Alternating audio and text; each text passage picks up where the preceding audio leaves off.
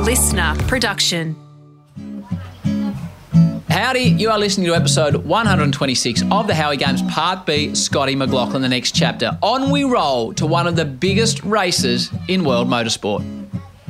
Okay, Scotty, so we start the season, the Honda at Alabama 14. It's time to go racing in 2021 here at Barber Motorsports Park. Firestone against St. Petersburg, 11th. Green is the call. Who gets the jump? Look at Newgarden on the inside. He's getting forceful. Then we get to the Genesis 300 in Texas, which is your fourth IndyCar race, third for this season.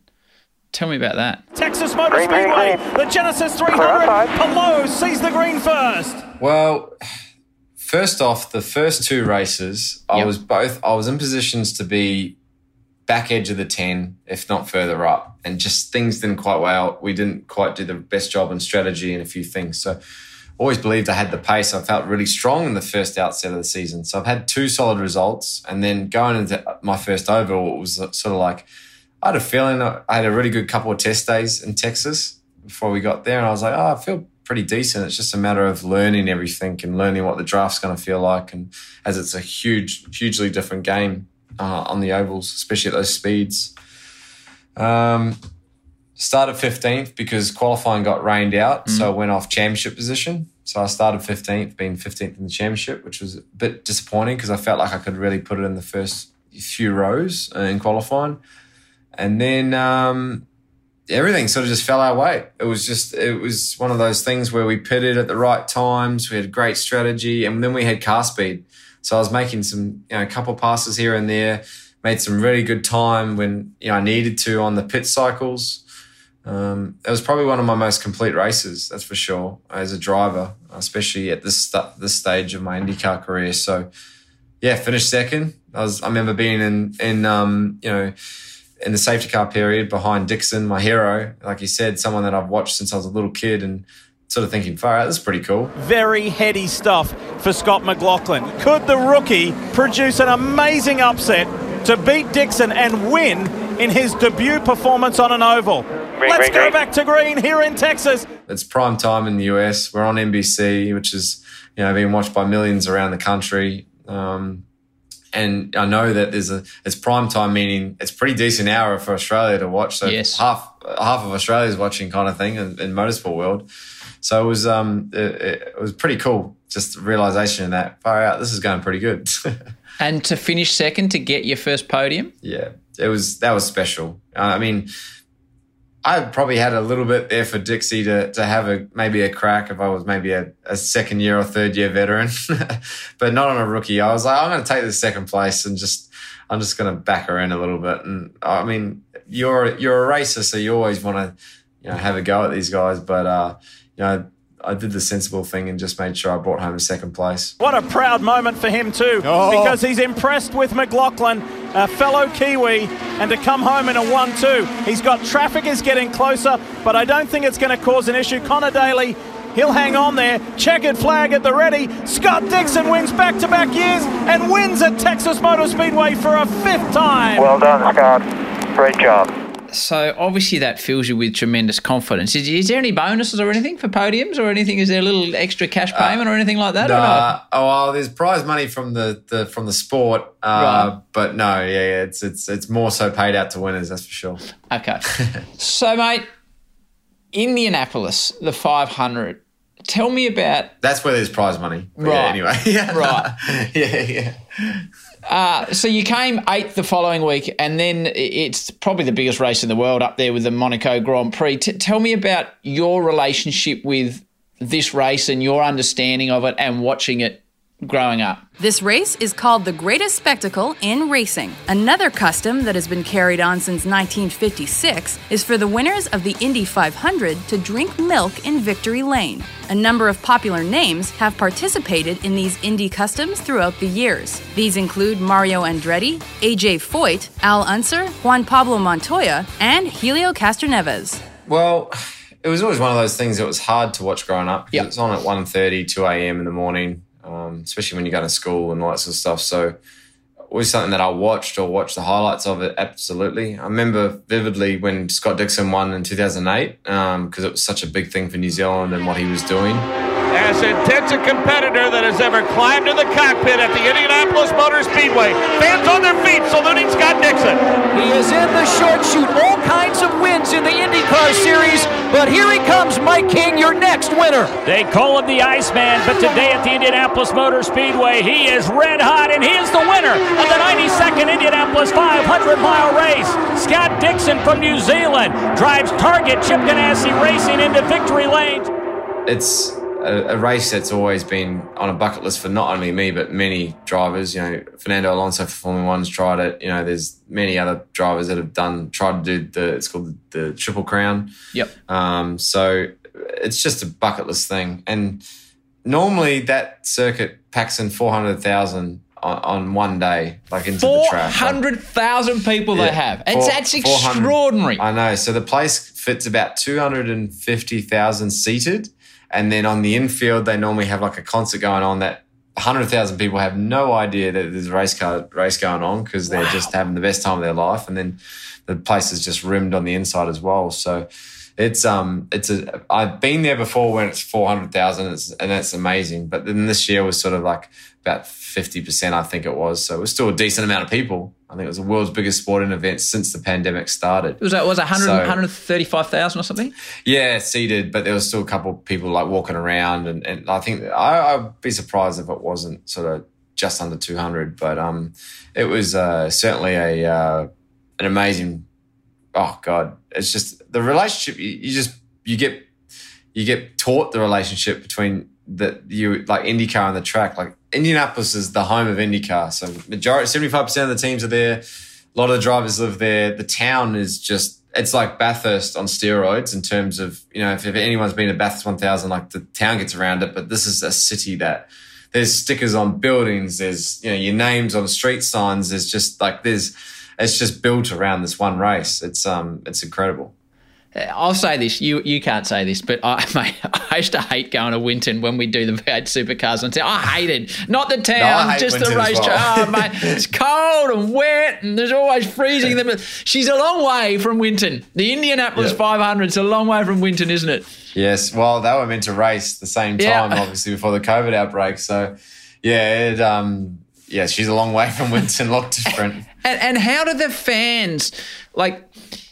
There's a lot more accessibility in American sport than, say, Formula One, where they don't really get that chance. V8's has always been really good at it. What's the reception from the fans as a Kiwi guy? They're having a crack. They're getting around you at a place like Indy. Oh man, really? They've been better than I thought. Really wishing me well and getting. I had some dude yell out when I was walking by. I don't know whether it was real or not. It's hard to believe, but he's like, McLaughlin, I got 20,000 on you. Get it done. Like that's literally what, and I'm like walking out to go out, you know, to go race at the biggest race of my life, and I got some dude yelling out, he's got $20,000 on the nose. It was the people are so. I think they look at us more. It's different here in terms of the speeds that we're doing, and for how long this race has been going on for. I feel like it's. They sort of look at the drivers as somewhat like sort of superheroes. They do.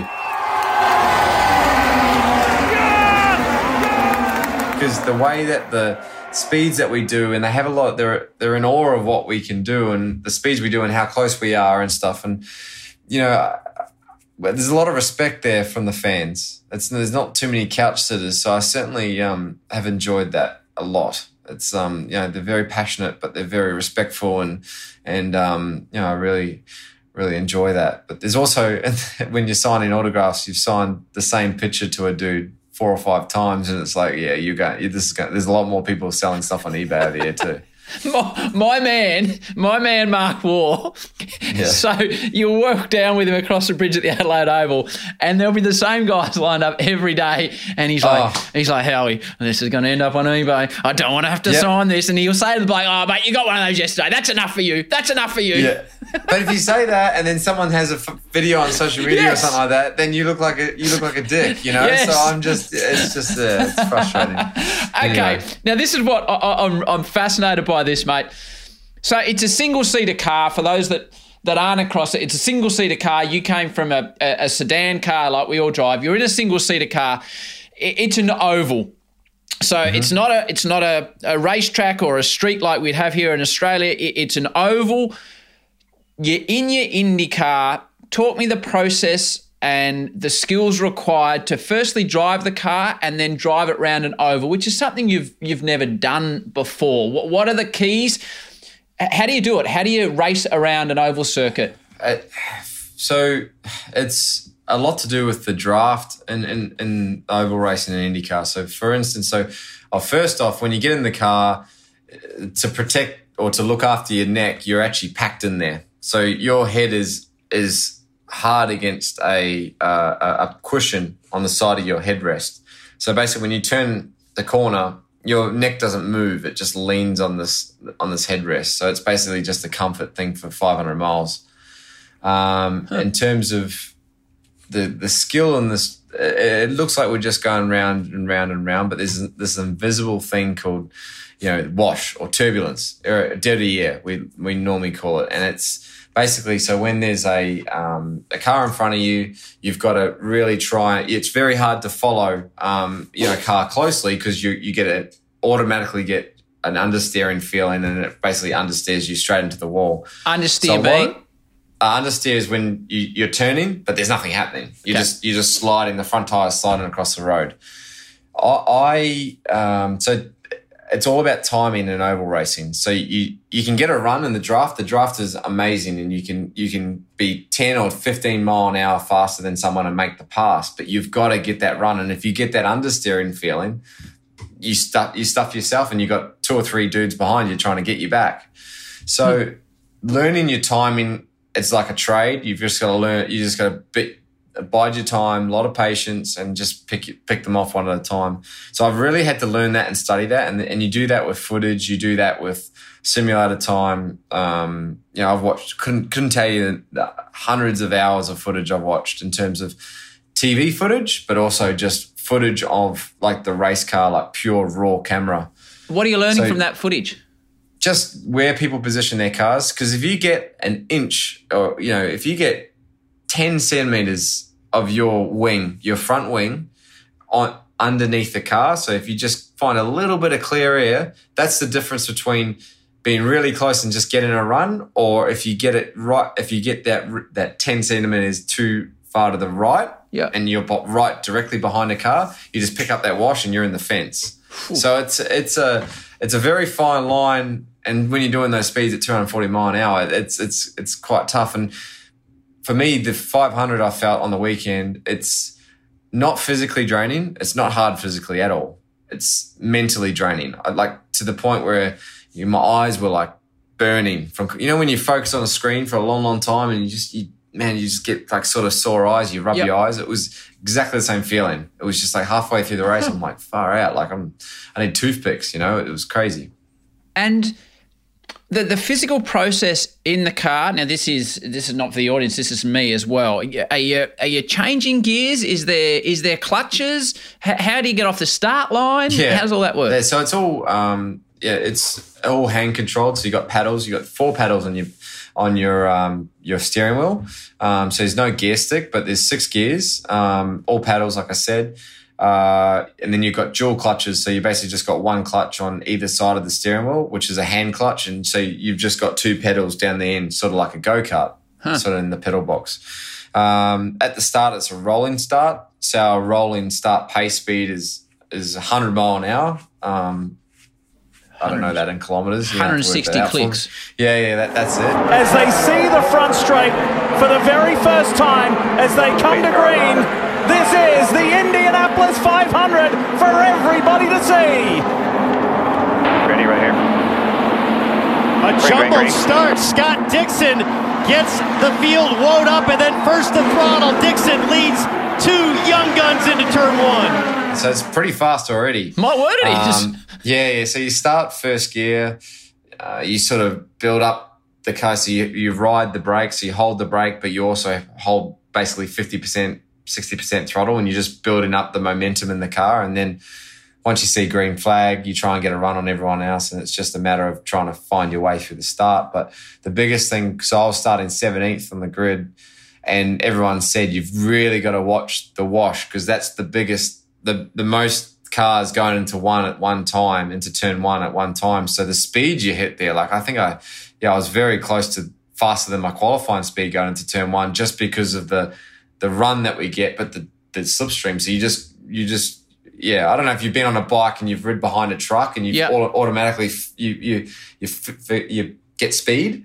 That's exactly what I was like. It's like I'm behind a massive truck and I just go so fast. You've got to be careful you don't sort of spin out at the end of it. And you were going, I had a look at your onboard camera. I think you were 4 wide at one point, Guru. Yeah. What were you thinking, man?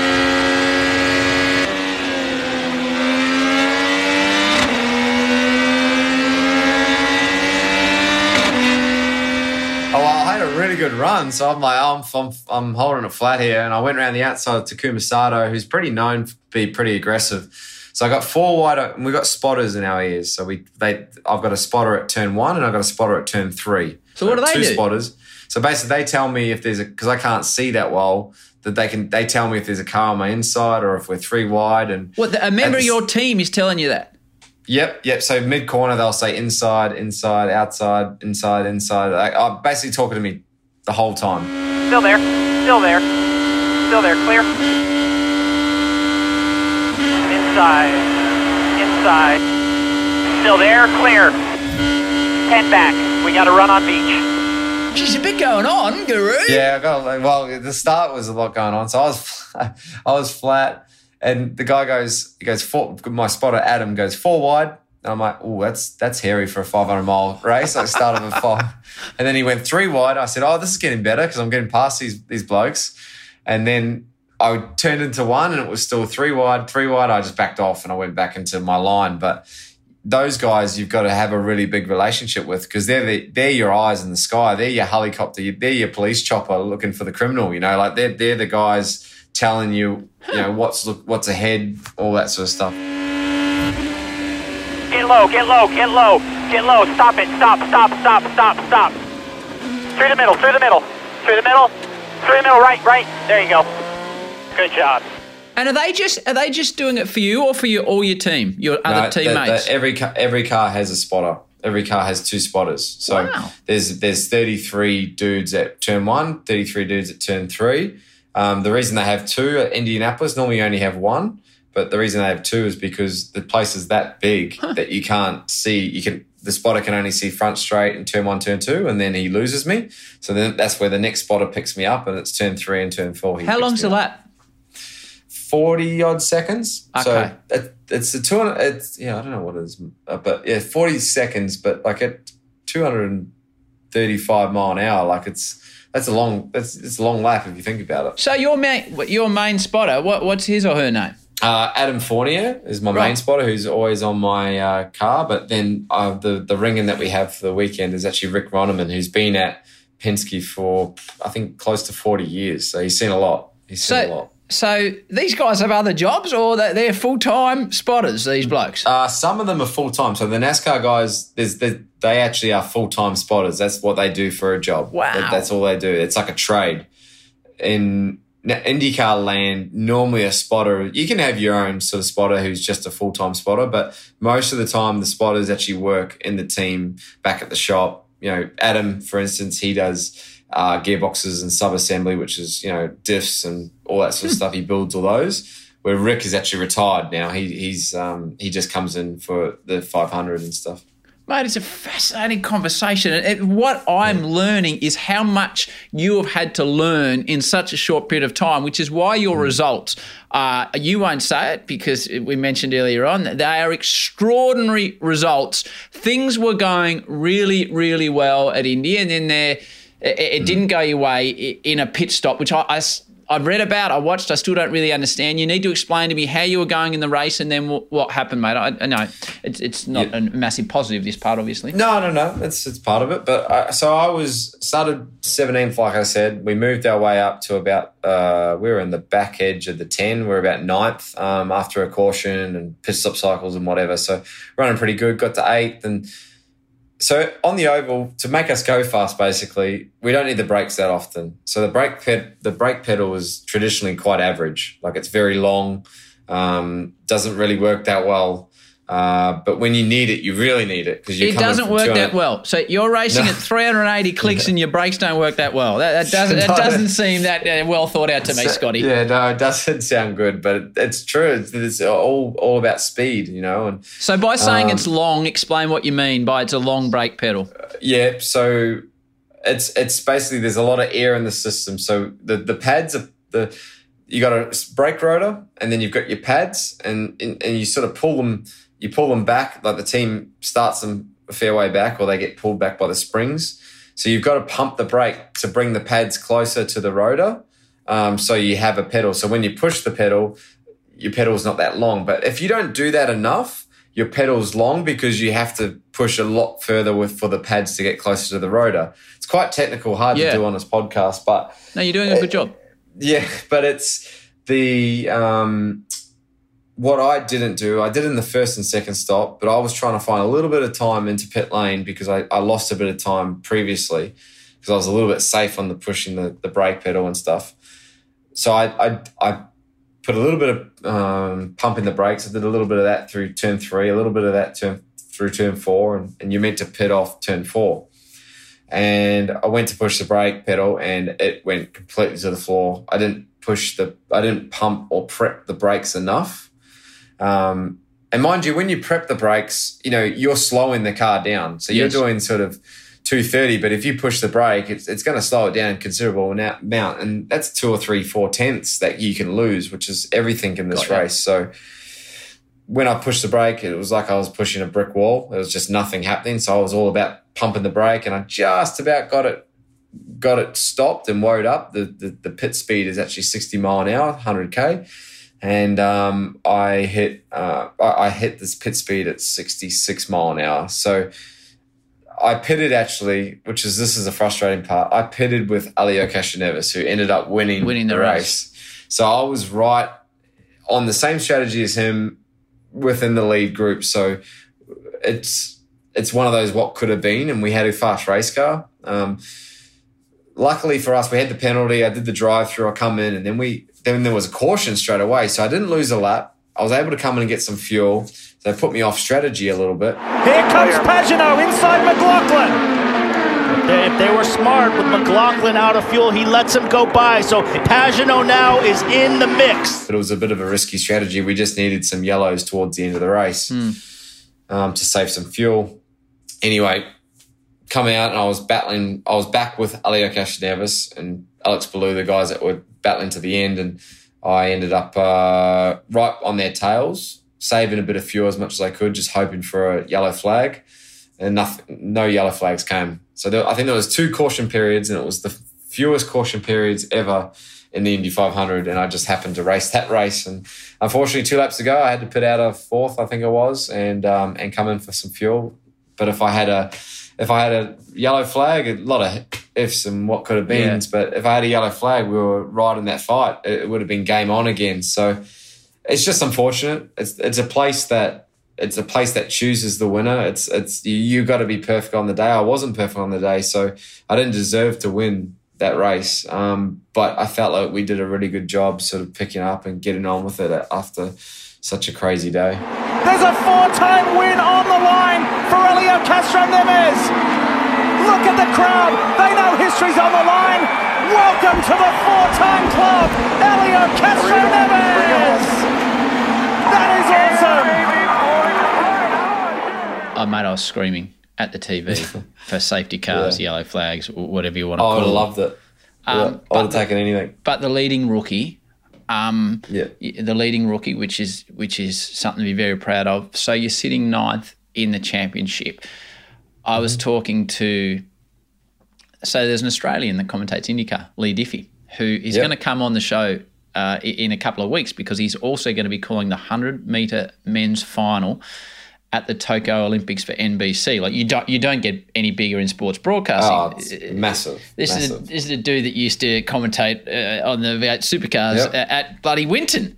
So we'll get Diff on.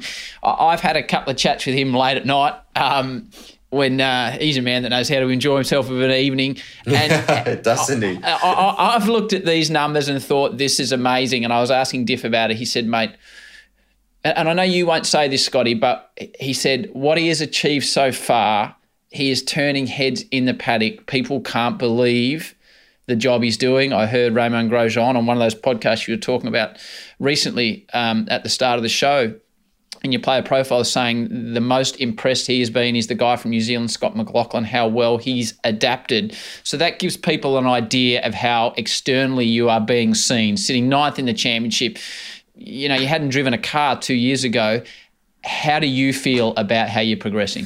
No, I'm traditionally very hard on myself. You are, Howie. Really hard. Yeah, so the Indy race really, you know, it didn't sit well. I'm pretty disappointed with that and still sort of getting over that. And I probably won't get over it till I get in the race car in Detroit next week. But it's one of those deals where, you know, I am feeling, I know that I've got one of the best cars in the paddock. I'm with Penske. I'm one of the best teams. So my yardsticks are my teammates. And right now I'm beating 25%, maybe 50% of my teammates, which is sometimes I'm getting, you know, all of them, not all of them, but I'm happy. I'm content. I'm learning. Every time I'm getting in the car, I'm getting better and better. But I've got the hurdle of learning tracks at the same time. Yeah. So I think for me this year, I need to be realistic. And if I can keep being consistent and getting those top 10 finishes, and if I can finish in the top 10 of the championship, I'd be stoked. But I think I'm on par with how I should be going. But obviously, I want to win, and I'm very competitive. Like, almost sickly competitive. So I it's frustrating for me not to be right there at the moment, but I know I've just got to be patient and take time and believe in my ability and hopefully get it done. As I said right at the start, if you haven't listened to Scott's original chat on episode 78, please check it out. Before Scotty was the biggest star in V8s, a triple champion no less, Scott lost a title many thought was destined to be his. What happens then? I just start crying. It's just like the hardest moment in my life. You know, I worked so hard to get to that point from when I was 6 years old, you know, getting sponsorships and stuff. And then I was in a position, a great team to win. And I had the big boss there, Roger, watching me. And I felt like a failure. I felt like I was a loser. It was a lot of emotions. But I sort of pulled it in because Dad was always hard on me when I was younger. He's like, if you're ever going to cry, you go in the trailer and you don't do it with anyone. You don't show your emotion because, you know, no one likes a sore loser. He was always strict on me like that. So sort of pulled it all in when I was coming to the pits. But just broke down again when I walked in and basically saw everyone and DJR crying. It was like a grand final defeat for a losing team, you know, in AFL. So, yeah, it was hard. We won the team's championship, which was a very big thing, but everyone wanted to win the driver's championship as well. And, I was so embarrassed. Embarrassed? That's an unusual word. Yeah. I was just like, especially when I rocked up to the gala dinner the next night, the awards dinner, like our Brownlow The next night. And seeing Jamie with the championship cup and all the highlights literally from the race in Newcastle, and literally every highlight, mate. Like, there was like 4 or 5 highlights, and it was all my stuff-ups. That was, of course, Scotty in his original episode back on number 78. Let's continue with the next chapter. Mate, when you Google IndyCar, which I've been doing a bit of over the last 48 hours, the first 7, 8, 9, 10 things you see are enormous crashes. Both in the 231s, the first driver to put any lap in the 231. So forward trouble! Oh, what a crash! What a terrible crash! Up and over. Car flipped. He backed up and over. That was a hard hit. He's fine. Oh, wow. That just shows you what happens when these cars come unglued to the track. I don't mean crashes. I'm talking enormous crashes. You're talking about the draft and the oversteer and going into the wall. Guys getting caught up in that netting style situation. Oh, you got it. Oh, that's blind uphill, a big accident right there. Colton Herta over the place. Hunter Ray, Dalton Kellett. Max Chilton, Rosenquist, Hinchcliffe. Huge moment. I got loose in dirty air. He got, Newgarden said he got loose up over the hill. It's completely blind over the hill, lost it in the grass. And as everybody else came over the hill, it's driving into a surprise. Cars all over the track. You can't see a thing if you're a trailing car coming over that blind rise. I think in the history of the sport, over how many, 100 years, has been near on 100 deaths. Hasn't been one for a few years now with Wilson. This is such a cliched question for racing car drivers, but the chance of something going terribly wrong is a lot higher in the category you're racing now than in the V8 supercar category. Yeah. Yeah.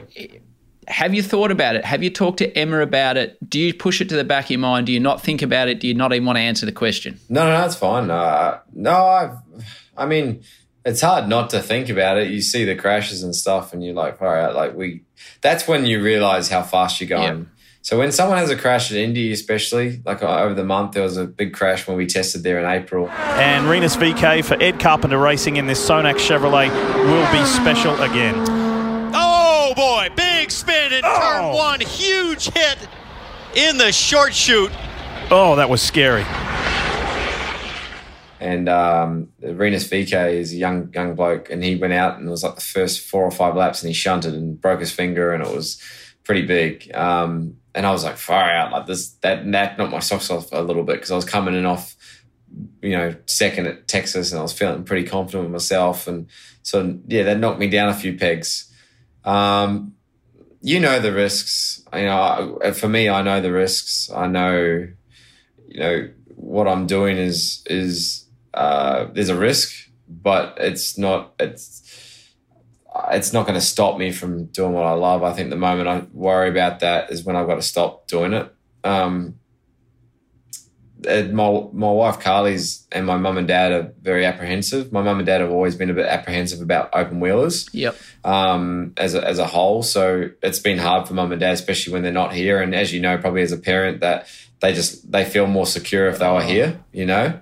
So watching that on TV and Buffhead here going 4 wide into turn 1 on a 500-mile race, makes them a bit nervous. But that's the thrill of it all too, Howie. We're kind of sick in the head a little bit. We thrive that thrill. We thrive that adrenaline that gets us going. And I don't think any race car driver in the world, doesn't have that fear of the worst happening. But that's what makes it so exciting for us and so unique to any other sport.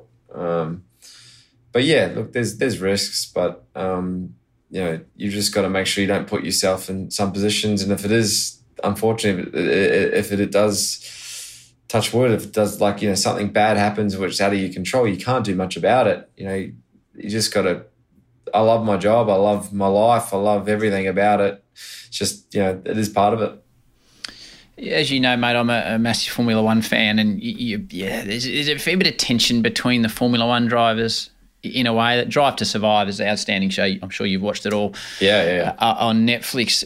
I haven't quite got my head around the relationship in American motorsport between the drivers because in some ways you see the clip on the news, the old play of the day where blokes have an incident and then they just punch on in the pit lane, which is always interesting.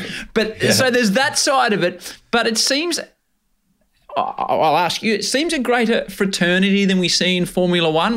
When blokes aren't punching on, it seems a very tight group. So how have you gone, is that the case, and how have you gone into this group? You mentioned Jimmy Johnson, who you're going to tee up to come on the Howie Games, which I'm very appreciative of. Romain Grosjean, you're racing against him. The other Aussie boys, Scotty Dixon. How are you finding the personalities and fitting into this travelling circus? I've really enjoyed it. I think the camaraderie is there because, like we just talked about, we know the risks. Yep. And you've got to really trust the person next to you. When you're going side by side at 240 mph, you've got to trust that. All right, this guy is either loose but he's going to give me some room. And I think there's not that you don't want to piss anyone off, but it's sort of like everyone has their respect levels of what they've done. And I think there's also, we talked about it the other day, you know, a lot of people in the IndyCar field, they've been through their struggles. You know, you look at Grosjean, you look at, struggles in terms of getting a drive and getting a solid drive, you know. And I think everyone's very grateful to be in the position they are, especially with IndyCar right now where it's on the way up. For, you know, they had 7 million people watching the race in America on the weekend. 7 million! Yeah, that was their average audience or something like that. It was crazy. But, you know, we're all in a fortunate position that we've got to drive when in a series that's on its way up. And, you know, I don't know. It's a great chemistry. You know, sure, you don't really know a lot of people, not all of them, but most of the people are like, you know, g'day mate, how you going? Or, you know, it's very competitive. And they'll square up with you if something goes wrong. I've already seen a couple of times, like, dudes, you know, after the race have sort of gone up to each other and sort of little push shove, all that sort of stuff. But that's America, right? Like, they just love, you know, getting into each other's faces. Look at this. He goes up to Bourdais after the session, grabs Bourdais by the chin strap. Bourdais trying to get rid of him. And then Kevin Diamond, the PR rep, steps in. Bourdais says, I haven't had enough yet. Goes around behind Kevin and says, you want to continue this? Let's go. And then team members stepped in. But for me, there's no jealousy. And that's what Australia had, I felt there was a lot of, yeah, it's that tall poppy syndrome, but it's like a lot of jealousy of where people are. People, you know, sure, everyone wants to be Scott Dixon. Everyone wants to be six-time champion and whatever, but there's that respect level where it's like, well, man, he puts himself in those positions and that's what gets him the titles. Where I just V8's rubbed me a lot wrong way and it's been well documented, but it's I'll never have probably the same relationship, you know, even, you know, to the point where you don't feel that same support even when I'm over here from anyone. And I think I used to get along with a lot of people, but it's just, unfortunately, I think that's just the culture in that paddock, unfortunately. And we're here, it's a bit more, you know, I don't know, they just seem a lot realistic, a lot more respectful. You know, it is what it is. Someone's got to be the winner on the day. And if it's the same bloke all the time, well, I've just got to get better. That's how they look at it. It's not, there's no complaints, there's no whatever, it's just get on with it. And that's something that they lack back in the old category, that's for sure. Well, that's what we talked about right at the start about what you love about America and what I love about America, that they want you to be a winner. People want you to succeed. So if some good old boy gets in your grill, Scotty, and starts a bit of push and shove, have you got anything in that department or are you going to have to scurry off? Mate, I haven't been in a fight in my life, so I'll probably just get all my boys around me and make sure I'm in a smart position. But no. Look, I'll just try and make sure I'm not in that position, Howie, and I should be all right. Hey, the final question of the show, which you know always finishes with what advice you would give kids that are trying to achieve some success. And I'm only just thinking about this now. You've already answered that question. What advice would you give, not just kids, but anyone who has been in a situation with you, like you, that is very successful and could have stayed comfortable and has decided to become uncomfortable? I don't think it has to be a sportsman. I don't think it has to be a sportswoman. It could be anyone in any kind of role. You could be a CEO of a company for 10 years and decide you want to do something else in business-wise and business land. I think you've got to be happy. You've got to do something for you. You can't do something for someone else. I mean, my mum and dad would have loved me to stay in Australia for as long as possible because I'm a 3-hour flight from them and it's, you know, they could watch me a lot easier and it's not on at different times in the morning and whatever, but I wasn't happy doing that, and I have to thank them because they're the ones that told me that I've got to go. I've got to make it happen. But yeah, you've got to make yourself happy first. Like if you're not happy, if you're just doing it just to roll the payroll in and get the bills and move on, you're not going to be happy. You're going to end up in a hole. And unfortunately, we see that with a lot of people in a lot of different ways. And I think that's why mental health is such an issue these days, because people live such a false life on social media and yeah, which is sad. So I've always just run, if I'm happy with where I am in life, whether that's who I'm married to, what sort of dog I've got, you know, where I'm living, what car I have, you know, that could be all off track stuff. But then including, you know, my professional life, that's, I only need to please myself. That is it. And I think my biggest advice is make sure you're happy with yourself before you try and please everyone else. It's a great answer. You reminded me when you mentioned a car. I was rocking around in the old Holden Crewman, had it for 13 years till my beautiful wife said, if you don't get rid of that car, I might get rid of you. And the first thing I did was I rang my man, Scotty McLaughlin. I said, righto, who do I speak to? And you put me onto a bloke. And then the boys at Rex Gorell via you gave me a nice discount on the Ranger, the big rig the kids call it. So I'm officially thanking you for that car, Scotty. It does a very nice job. Good. So thank you for that. Well, I'm just glad that you said you paid for it, Howie, because there's certain people, i.e. Tim Hodges and Jack Revolt, that I do the podcast with that think that I'm just going to get them a free car. No. Boys, get your wallets out. Howie did the right thing. I got them a little discount. That's right. A little discount, but yeah. Bloody tight asses, those two. Spot on, mate. And to hear from Tim and Jack, it's Balls and Bumpers, your podcast, yeah? It is, yep. Yep, and all podcast forms. And before I let you go, I would be remiss of me not to say my man from New Zealand who dominated Australia has now gone to America, who says he's a low-key New Zealander, even though he doesn't keep an eye on the cricket score and he's not going down this American path. He has bought out his own range of merchandise, which tell me about the merch, Guru. Tell me about the merch. I appreciate the plug, Howie, but look, we did like a little bit of a limited edition. Right. We're going to bring out our own. Just wanted to see how many people wanted it, and it went very well, which was fantastic. So we're going to do a bit more in the future, but keep an eye out. But the SN3 collection is going to get bigger and bigger. I hate to say this, but the Howie Games are currently going through a merchandise deal ourselves. So I want a SM93, and I'm going to send you a nice little Howie Games wind cheater over there that maybe you can wear around the paddock. Let's do a swap. Yeah, we will. Hey, mate, I mentioned at the start, and it sounded a bit silly, how proud I am of what you've done. I don't even know if that's the right word, but I just seeing and chatting with you a couple of years ago and seeing the desire you had to go and do something different and the opportunity provided due to your own hard work, the fact you've taken it and are running with it and doing so well. I think so many people here in Australia and New Zealand are just so stoked with what you're doing, mate, and we get up and we watch the racing and we listen to Lee Diffie and you can just tell he's calling your name and he's loving that, and it's just... You mentioned whether the support from back here, there's so many people who are invested in what you're doing, mate, and cheering for you.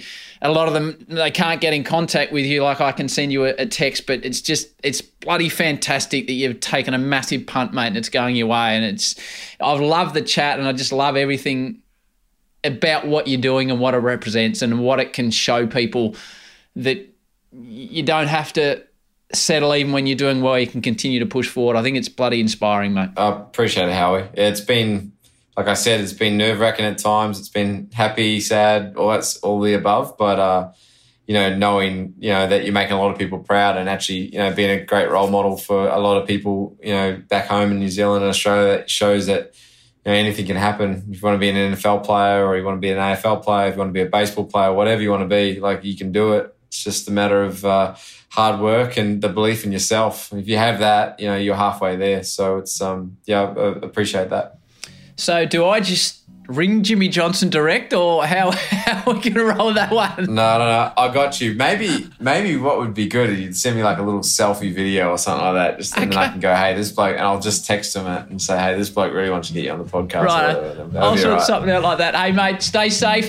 Yeah. I'll be watching your next race and the next chapter. I think it's the way forward on this podcast, mate. You're a star. Thanks for having a chat with us. Next chapter, no worries. Next chapter is like we won Indy 500 or something. We'll get me back on. Then you'll be a three-timer. Yeah, exactly. Thanks, Stay safe. Cheers. Cheers, mate. That's it for Scotty McLaughlin, The Next Chapter. What a dude Scotty is. If you're not already on board his bandwagon, tune into what he's doing in the USA. It is in IndyCar. That's the category. He's driving a sort of blue and white style car for Penske. Keep an eye out for Scotty. He is a star. And he is now, hopefully, at some stage, going to become the show's first three-time guest when he wins Indianapolis. That would be epic. 2 episodes in a week. fair to say Das has been under the pump, but he keeps firing. Thanks to the great man. Thanks for giving our new concept, The Next Chapter, a go. Hit me up at MarkHoward03 on socials about who you would like to hear on an updated episode. Until tomorrow, geez, they come around fast, with Dylan Olcott, peace and love. And we can do it if we try, try, try. If we try, try, try. If we try, try, try.